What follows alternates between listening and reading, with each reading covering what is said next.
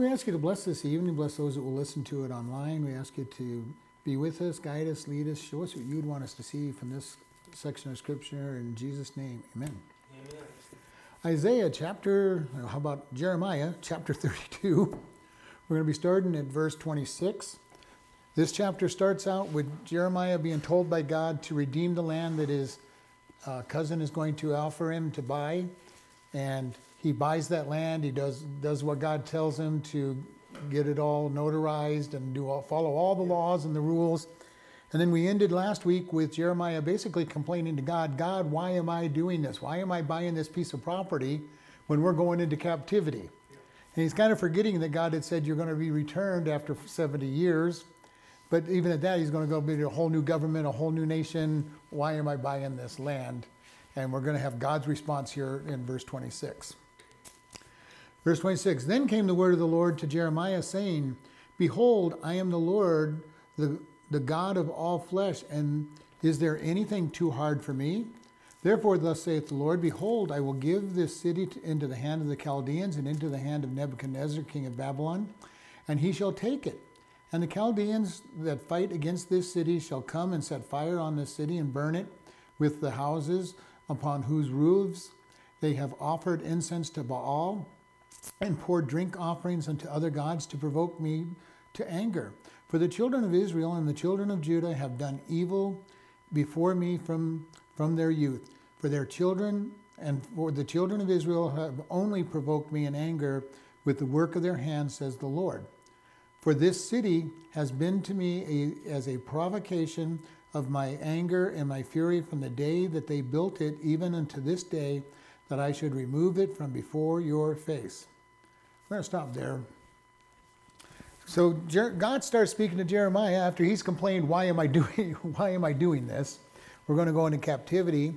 And God starts out saying, "You know, I am the Lord, the God of all flesh."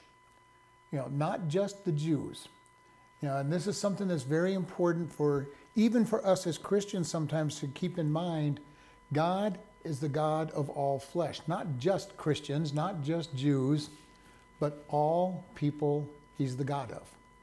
Now, they may not recognize him as God, they may not care that he's God, but all of that does not mean that he's not God and that he is sovereign and will have his way no matter what he, what he wants. And so he says, I am the God of all flesh. Is there anything too hard for me? Jeremiah, I told you to buy this land. You bought the land. I'm going to restore it to, to your family when you come back. And is it too hard for me to do that? And this is something that is very important for us always to remember when things are looking dark and bleak and, and hard. God is still in control and he can make whatever he wants happen happen. And that can be very difficult at times when we look around and saying, God, I don't understand anything that's going on. Nothing, nothing but bad seems to be happening. Job was in that predicament for a long time. Go, you know, things are just so bad, God, I don't understand any of this. I'm miserable. This is never going to end. And there are so many times when we get to that place where we're going, nothing seems like it's ever going to end. We get into physical pain, uh, financial trouble, you know, friend trouble, whatever it might be. And we're going, God, there doesn't seem to be an end. Israel, uh, Jer- Jerusalem is under siege at this point, and it doesn't seem like it's going to end, even though Jeremiah has given God's promise that it is going to end and that they're going to lose. And the king was supposed to just give up, but he wouldn't. And God says, There is nothing too hard for me. You know, uh, the king doesn't want to give up, but I'm going to give this city into, their, into Nebuchadnezzar's hands. And at that point in time, Jerusalem was one of the cities that was considered unconquerable. It had not been conquered since David took it from the Jebusites. And it had never been conquered for you know, almost a thousand years. It hadn't been conquered, and it was considered unconquerable. Babylon is going to be considered unconquerable until the Medo Persians come in and, and conquer it. And so the king is sitting there saying, I can withstand this. This city will, has never been taken, besides which we got God's temple up there on the mountain on, in the middle of the city. We will never lose. We will never lose. We will never go into captivity. Even though you, Jeremiah, are saying that God says we are, This is his city. You know, we haven't been following him, and, but that's beside the point. You know, uh, and this is kind of how people sometimes, even in America, think. This is a nation built on God's principles. You know, there's nothing that can, you know, we can stand up to anything because God is on our side. And we need to be careful with that mentality because God is not on the side of those that are against him. And our country is quickly moving against God, and we need to be very cognizant of the direction we're moving in is going to bring judgment. Jeremiah is telling the people, you've been moving in the wrong direction. You're going to have judgment. You've been offering, there's idols on every corner. You, he said in this section that we just read, you've been offering sacrifices on your roofs to all the other gods. And it says you cannot serve these gods and expect God's protection, even though you think you're God's people and God's, God's city. He goes, Therefore, thus saith the Lord, I will give this city into the hand of the Chaldeans, and he shall take it. They were over and over, Job, uh, Jeremiah has been telling them, this city is going to be conquered if you rebel.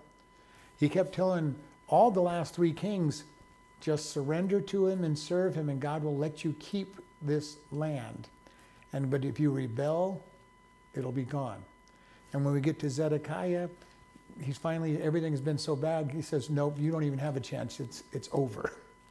you know, just surrender and, and be put into prison because your people are going into captivity." And he did not want that. And in verse 29 says, And the Chaldeans that fight against city, city shall this city shall come and set fire to the city and burn it, burn it with the houses upon the, whose roofs they have offered incense to Baal and poured out drink offerings to other gods to provoke me to anger. He says this city is going to be burnt to the ground. And it was. Now, I don't believe there, you know, from the description, there was no, no house in Jerusalem that had not fallen to idol worship. If there was, at least one sound, you know, one or two town, buildings would have stood, but you know, the entire city is going to be destroyed. When when Israel fell during the Roman occupation in, in 70 AD, they burned it to the ground. And it's been built up on multiple occasions and restored. But God says, This is my judgment. This whole city that you think is so special because my name is on it will be destroyed. And this is not the message the people wanted to hear. They didn't believe it. It, it, it went against everything that they had understood. They're going, We're God's people. He delivered us from Egypt. He promised us this land in perpetuity, and we will never lose it.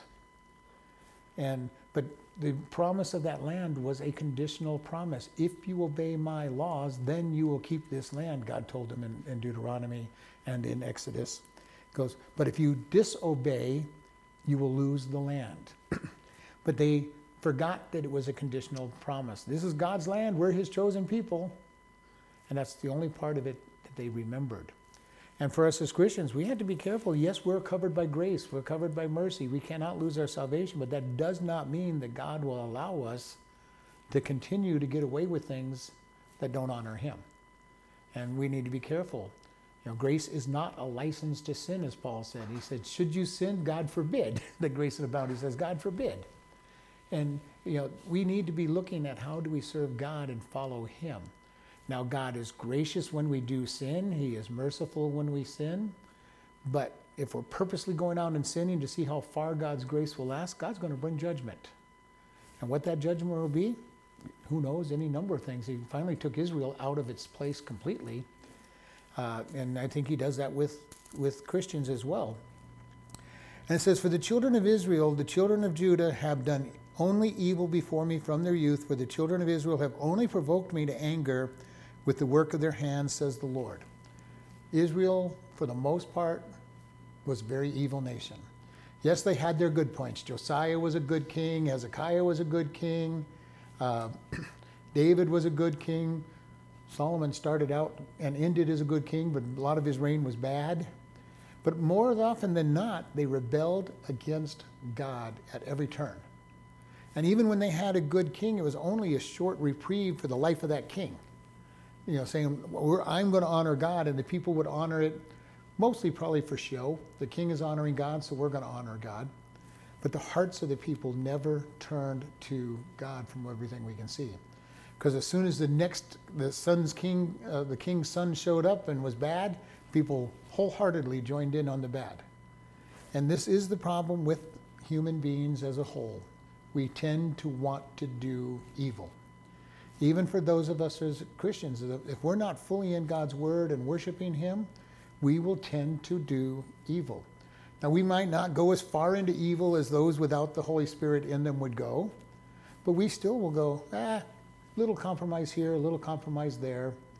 And the next thing you know, we're doing big compromises.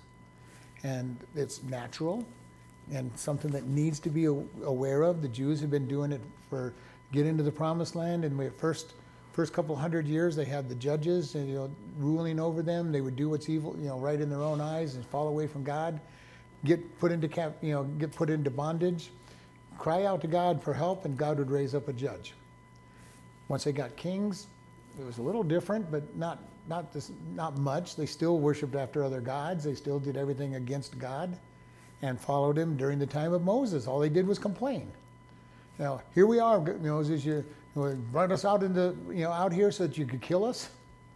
Over and over again, they, that was the refrain they kept giving to Moses. There weren't enough graves in Egypt, so you brought us out here. And that was their, and this is what God's saying You have only provoked me over all these years, you have provoked me. And your children have done evil. and each generation seemed to get worse and worse with each generation. And this is where they're at right now. And God says, I have had it. And verse 31 says, For this city has been a prov- provocation of, of my anger and of my fear from the day that it, they built it, even unto this day, that I should remove it from before my face. Now, I'm kind of interested when I read this because technically the Jews did not build Jerusalem. It was built by the Jebusites, and obviously it was an evil city then.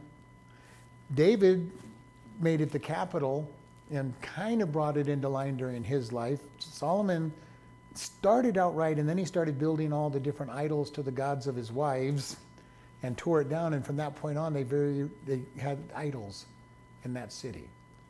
Over and over again, they had idols and temples, and all the hills around Jerusalem had big temples to other gods. Sometimes they would be taken down, sometimes they wouldn't be taken down. But oh, and as soon as they took them down, the next king will put them back up.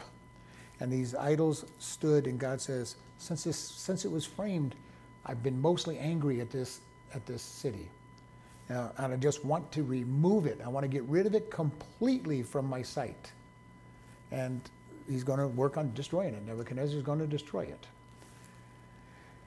He goes, Because, verse 32, because of all the evil of the children of Israel and the children of Judah, which they have done to provoke me to anger, they, their kings, their princes, their priests, their prophets, and the men of Judah and the inhabitants of Jerusalem, and they have turned unto me the back and not the face. Though I taught them, rising up early and teaching them, yet they have not hearkened to receive instruction. But they set their abominations in the house which is called by my name to defile it. And they built the high places of Baal, which are in the valley of the son of Hinnom, and to cause their sons and their daughters to pass through the fire unto Moloch, which I commanded them not to do, commanded them not, neither came it into my mind that they should do this abomination to cause Judah to sin. And it's going, the evil of the children of Israel. They're doing all these things and they're provoking God to anger. God says, don't do it, and everything God said, don't do, they're doing. And it's hard to even picture what is going on, and yet, even in my lifetime, I've watched America fall from honoring God mostly to practically not at all, and the next generation above me probably has to be even sadder than me to see how greatly and how quickly this country has turned their back on God. And God is saying, all these children that they have are turning their back. They're out to provoke me. And then he gives a long list. They, their kings, their princes, their priests, their prophets, the men of Judah, and the inhabitants of Jerusalem. You can't get much more full than that.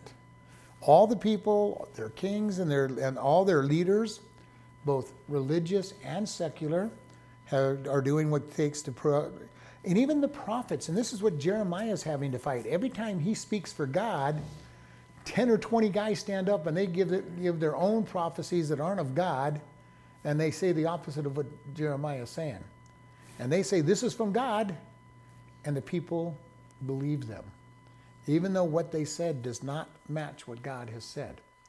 And even in our world today, we're seeing so much of this going on people speaking for God, and what they say is totally contrary to the word. And you're going, You're not speaking for God. Oh, yes, I am. You know, you're not. It's not what it says. Oh, that's just your interpretation of it. Now, and even when it's clear, I've been listening to different people trying to justify their unrighteous positions by pulling scriptures out of context and saying, saying things, and these are supposedly Christian leaders. Some of them are supposed to be good Christian leaders that are totally twisting the scriptures and destroying what God says. And then they say they speak for God. And this is causing confusion in the church because these people stand up and say, say crazy things that aren't scriptural. And it causes confusion in the world because they're going, okay, this Christian part of the Christian church says this, and you're you're supposed and you're a Christian, and you're saying this. We're confused because you guys are saying two different things. And this is God is perfectly able to withstand it in the long run. It's not going to harm him in the long run, but it does cause confusion. It was causing confusion before the king when Jeremiah would say, Thus saith the Lord, and 20 guys would stand up and says, Thus saith the Lord, and it's opposite of what uh, Jeremiah was saying. Jeremiah kept saying this city is going to be destroyed and, and, and God has given it to, in the hand of Nebuchadnezzar. Like, oh no, we'll, we'll survive. We'll get, we'll get through this because God is on our side and he's promised to protect us. And all of this stuff coming, coming down. And verse 33 is very, very interesting verse. He says, you have turned your back to me and not your face. God says, I wanted to see your face. I wanted to see you living for me, and you turned your back on me. Now, there are civilizations in place where turning your back on somebody was the most significant insult that you could give them. And even to us in this day is, is pretty much an insult. If you're talking to somebody and they just turn their back to you, that's pretty insulting. It's not as insulting as other places, but God's saying, you have turned your back. I have talked to you. We were talking, and you turned your back to me. You are trying to ignore me. I, though I taught them, raising up and early teaching them, you know, he said, I keep giving you prophets. I keep giving you instruction morning and night, day by day. I'm giving you instruction, and you have not hearkened to receive instruction. And this is some place where I see it so often, even amongst Christians. I've watched people, when they start turning away from God, they start slipping away from coming to church and being taught. They start slipping from reading their Bible. They don't want to be taught. They don't want to be convicted. They turn their back and say, "Well, nope, not going to come." And you start, you'll, you'll watch them slip away from church. And you know, not everybody who slips away from church, you know, is this, but you'll watch these people and you'll contact them. Well, you know, I'm not sure I believe anymore. I'm just having fun with life, you know, and all these other excuses that they'll give you. And even when I had my backsliding, it was the same type of thing. I just stopped going to church and didn't really go deep into sin, but I just stopped going to church, stopped reading my Bible, stopped praying. And you know, why? Just turn my back on instruction. Yeah. I wasn't happy. I got offended by a couple people in church. Know, and workaholism didn't help any. I got busy, nobody called me, nobody bothered to say they missed me, and got into a pity party, and the next thing you know, I just didn't want to go to church anymore. And it was my fault, you know, it, circumstances led to it, but it was my fault. And I accept that it was my fault. But God, Satan used other people's lack of loving care to get in as well. And this is why I'm really push. We need to recognize when somebody's missing to say, "Hey, we've missed you," because Satan can use that so heavily against against us. It says they have set their abominations in the house which is called by my name to defile. And we've talked about this in previous chapters. They literally put idols in the temple. Not necessarily in the Holy of Holies, but all over the temple where they're supposed to be offering sacrifices to God, they have these idols out there. And God is saying, you know, my house, You built this house for me. I never asked for it, but you built a house for me, and you are putting abominable idols in my house. It says they built their, their high places of Baal, which are in the valley of the son of Hinnom. To, you know, and the valley of Hinnom is later on going to be called the yeah the valley in jesus' day where they burnt the fire of the trash all the time. Can't remember the name off the top of my head. Gehenna. Hedron. israel's gehenna. Hedron. Hedron well hedron valley is there too. So but a but perpetual fire. but it's not the same. I'm not sure yeah, I'm not either. I know gehenna is the valley just outside to the west of of Jerusalem. Yeah. And that's where they fire burnt day and night for the trash of, of, of Israel. And this is the same place. Yeah. And it says, and they caused their sons and daughters to pass through the fire to Moloch. So he says they're sacrificing their sons and daughters. And we've talked about Moloch. Moloch was a huge idol which had arms stuck out that they would put their babies in, and then they would pull a lever, and the arms would pull back, and the babies would roll into the idol, which would have a fire built into it, and these ch- children were burnt to death, you know, and they were put in there live. And this is, says God says, I never even wanted to see children being sacrificed. He goes, I never commanded it, neither came it into my mind that they should do such an abomination. God says, I never even, I never dreamed of it being, being done. I never dreamed of saying I want it done. And yet, Lucifer was using it to be able to cause people to offer what God says is the most important. Satan wants to destroy people. Period. He doesn't care how he does it. You know, he, they, he used Moloch to be able to take their babies with the promise that if you do these things, you'll get more babies, you'll be successful in business, and all the things that they did. And the promise was, you do this, and greater things are going to happen. You're going to have to be prosperous. And they bought into it. They bought into it. And this is the harsh reality that goes on that Satan twists so much in, in people's hearts to make things look good. You know, just do this and this will be okay. You know, if, you know, hey, if you just do this little thing, it'll be okay. God will forgive you. You know, you'll just have a little bit of fun over here. You know, God will forgive you for it. Hey, Cain, you know, you don't have to give the best of your best of your products. You don't have to give God the best and the and the animal sacrifice. Give him the, give him your be, you know, give him some of your fruits and grains, and he'll be it'll be okay. Eve, look at that tree over there. It, it's good, it's really good fruit. And it'll make you like God. Over and over again, we see the same sins being put in front of people and ourselves as well. And the more we look at the sin, the greater the chance of being sucked into that sin is going to be. And it starts out just a little. Just a little. Know, and said this so many times if the consequences of the sins that we did hit us full force on the very first time we did it, we'd stop doing a lot of the sins we do. But we get away with it, and Satan uses that. You got away with it. You got away with it. Just keep doing it. And before long, you're sucked into the sin. You can't get out without God's help, and, and you're now reaping the, the consequences of it. You know, and one of my favorites is the idea of gluttony. You know, if the weight that we put on from eat, overeating all the time hit us immediately as soon as we ate the food, we wouldn't be gluttony. We wouldn't participate in gluttony. We'd go, uh-uh, I'm not going to eat that. I'm going to, I'm going to put on nine, 19 pounds if I, you know, if I do that. But we just do it, and over a long period of time, we start putting on the weight.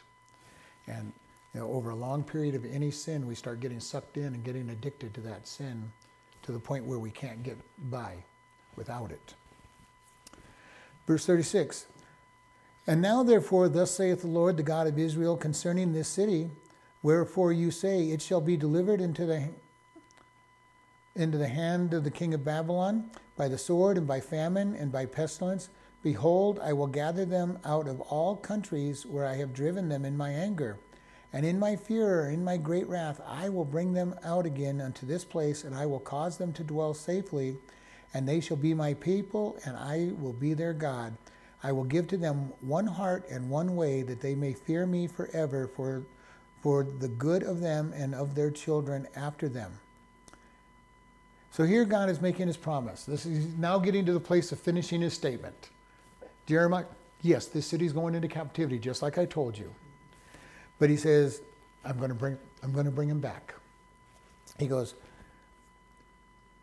it shall be delivered into the hands by sword and by, uh, by sword and by famine and by pestilence. This has been uh, Jeremiah's re- recurring message from God. You're going to die by, by battle, you're going to die by hunger and by disease. So God says, Yes, this is going to happen.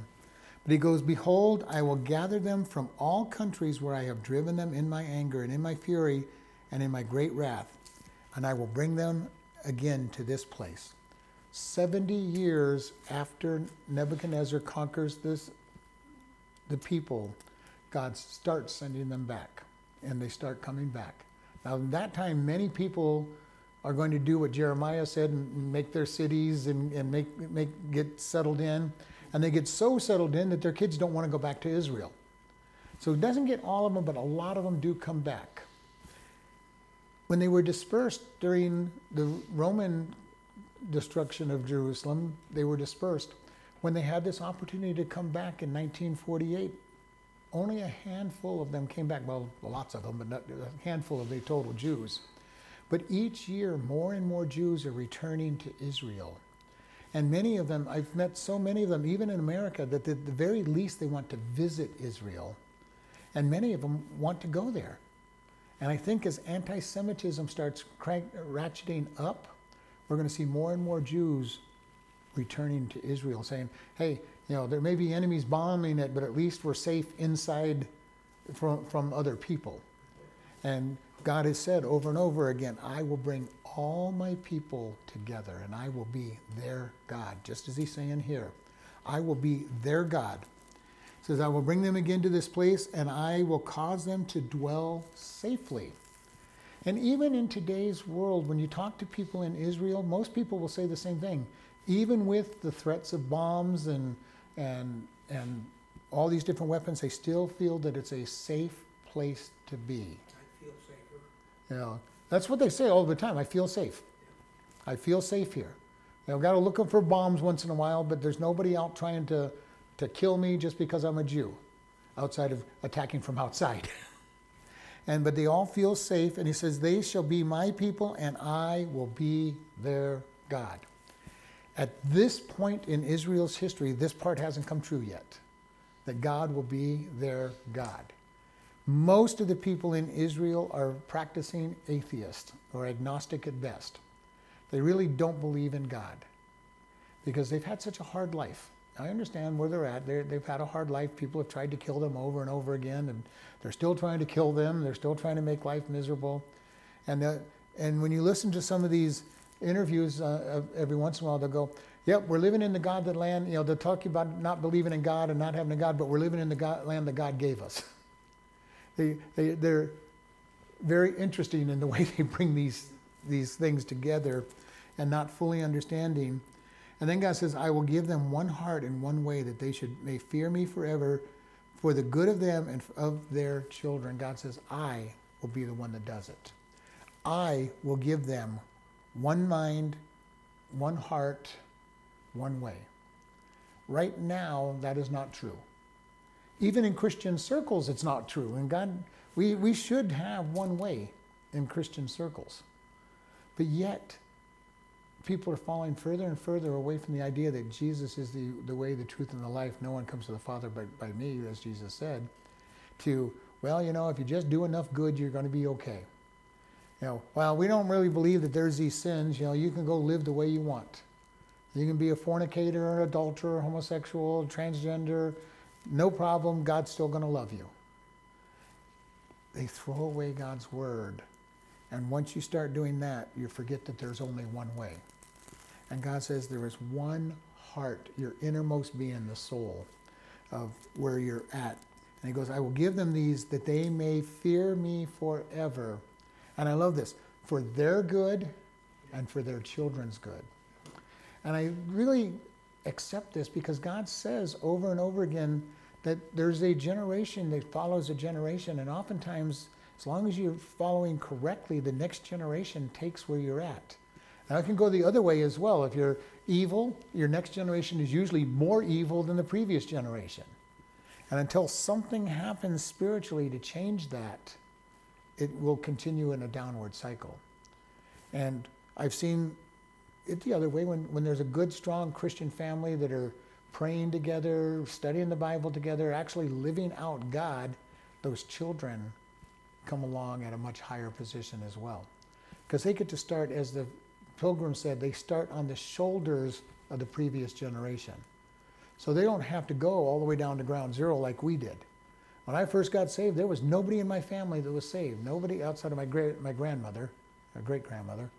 Uh, nobody else in my family was saved.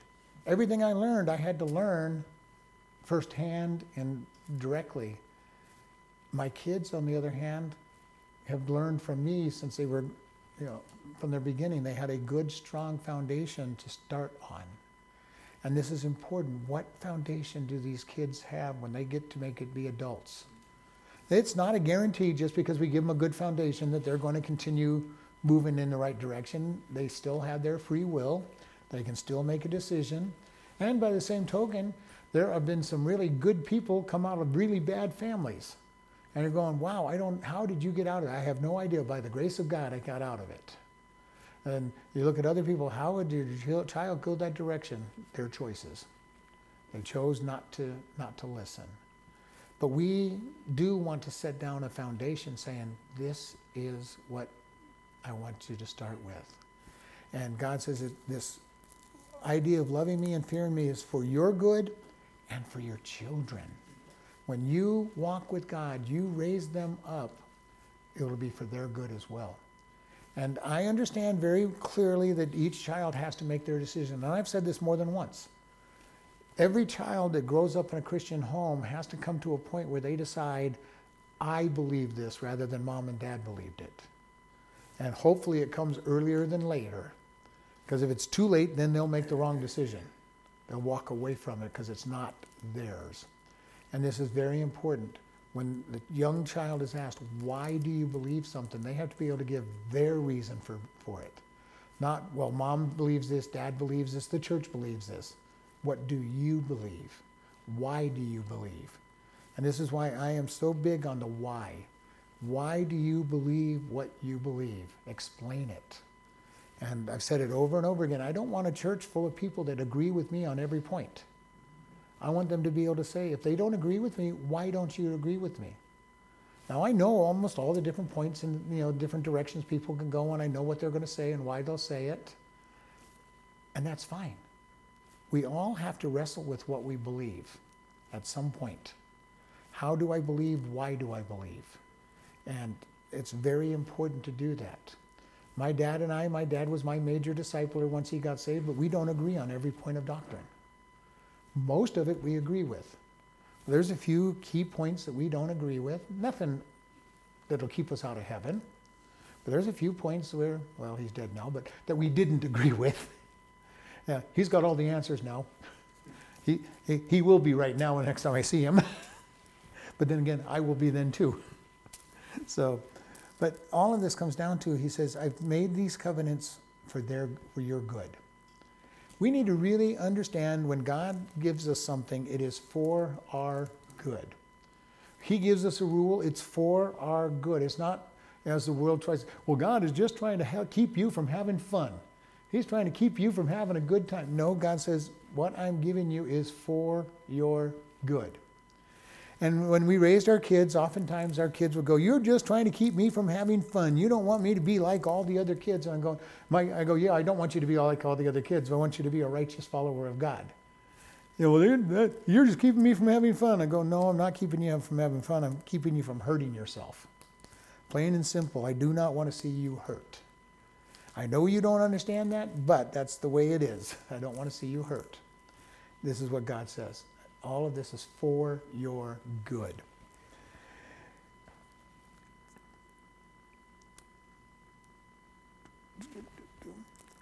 And I put it in that they shall not depart from me. So God says, I'm going to give you all this for your good and that you will not de- depart. And this is the wonderful thing. God is looking for us to be sound in our faith and to seek after Him. Verse, verse 41 Yea, I will rejo- rejoice over them to, to do them good, and I will plant them in this land assuredly with my whole heart and with my whole soul. For thus saith the Lord, like as I have brought all this great evil upon this people, so will I bring unto them all the good that I have promised them. And the field shall be bought in this land. Therefore you say, It is desolate without man or beast. It is given into the hand of the Chaldeans. Men shall buy fields for money and subscribe evidences and seal them and take witnesses in the land of Benjamin and in the places of, about Jerusalem and in the cities of Judah and the cities of the mountains and the cities of the valleys and the cities of the south, for I will cause their captivity to return, says the Lord. So here's his final statement. This is, this is why I had you do it, Jeremiah. All right. He goes, and I love this Yea, I will rejoice over them. Most people never picture God as rejoicing over them. You know, most people think God tolerates us, that He cares for us, but over and over again, God says, I rejoice over you. And I kind of, I struggle sometimes picturing that of God, that He's up there rejoicing. That's my child, that's my child. Look what they're doing, look what they're doing. You know, unfortunately, usually when we're, when we're that way, we're not doing what we should be doing, but God rejoices to do good for us. He rejoices over us. And this is the beautiful thing. He says it more than once. I rejoice. I will joy over them with singing, he says in Isaiah. The Psalms talk about him rejoicing over, over his people. God takes delight in his people. And I can almost picture the grandpa and the grandma showing off the pictures of the grandkids, you know, knowing their grandkids get into trouble a lot, but this is my grandkids. See them, this is them playing baseball. This is them playing soccer. This is them, you know, shopping or watching TV or cooking or whatever it might be that they're rejoicing over them. My wife's really good about that. If you give her half a moment, she'll show you all the pictures of the grandkids over and over again. Uh, this is God rejoicing. That's my child. That's my child. Satan, did you see that? That's my child down there. All right. Uh, rejoice, I, re- I will rejoice over them to do them good, and I will plant them in this land assuredly as my whole heart and with my whole spirit. So his innermost being of God says, I'm going to bless my people.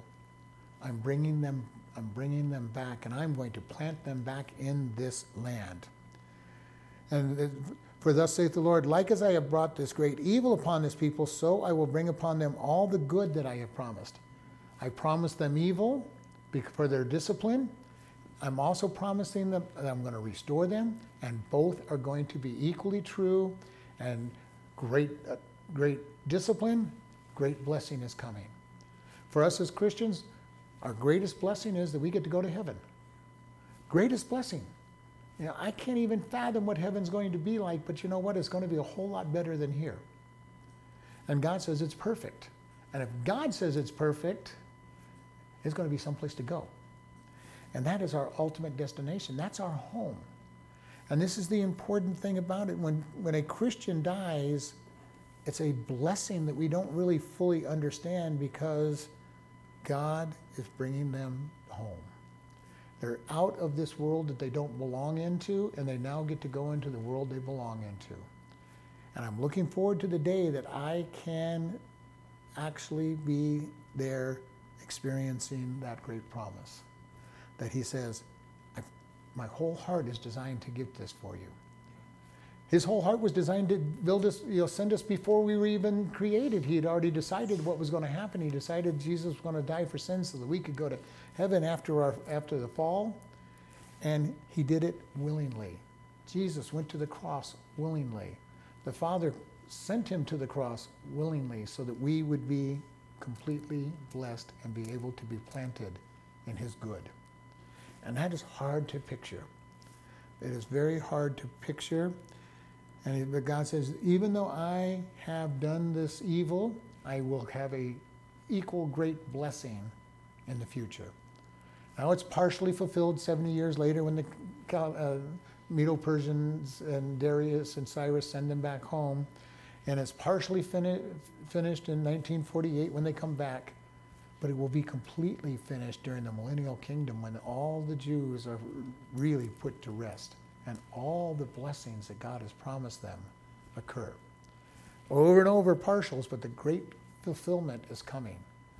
And this is what he says The fields shall be bought in this land, therefore I say it is therefore you say it is desolate without man and beast, it is given into the hand of the Chaldeans.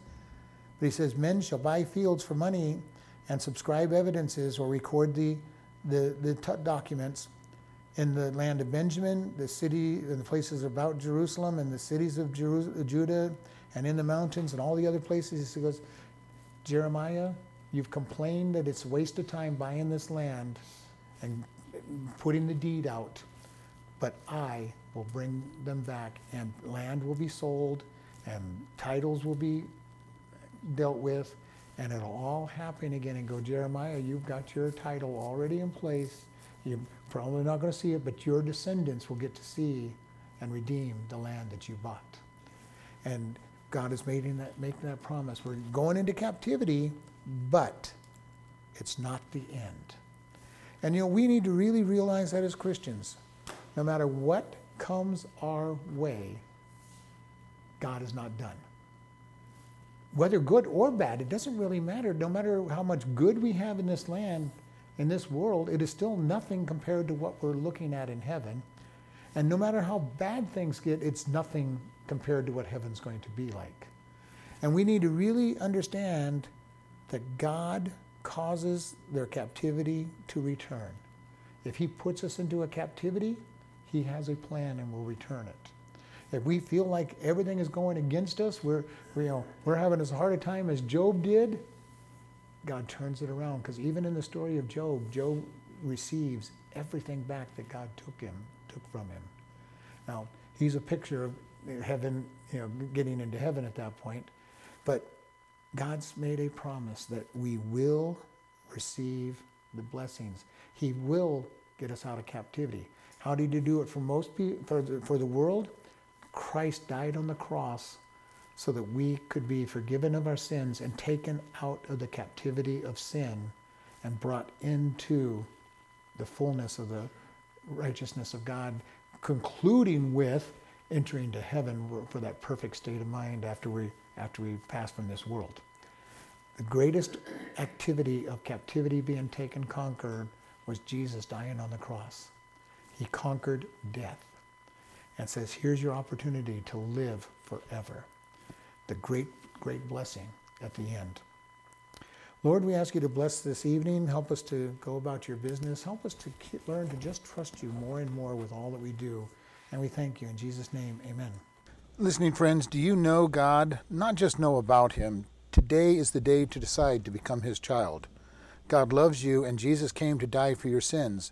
In Romans 3:23 we are told for all have sinned and come short of the glory of God. We all have sinned. God says the penalty for sin is death. Romans 6:23 says, "For the wages of sin is death, but the gift of God is eternal life through Jesus Christ our Lord." We sin and deserve death and hell.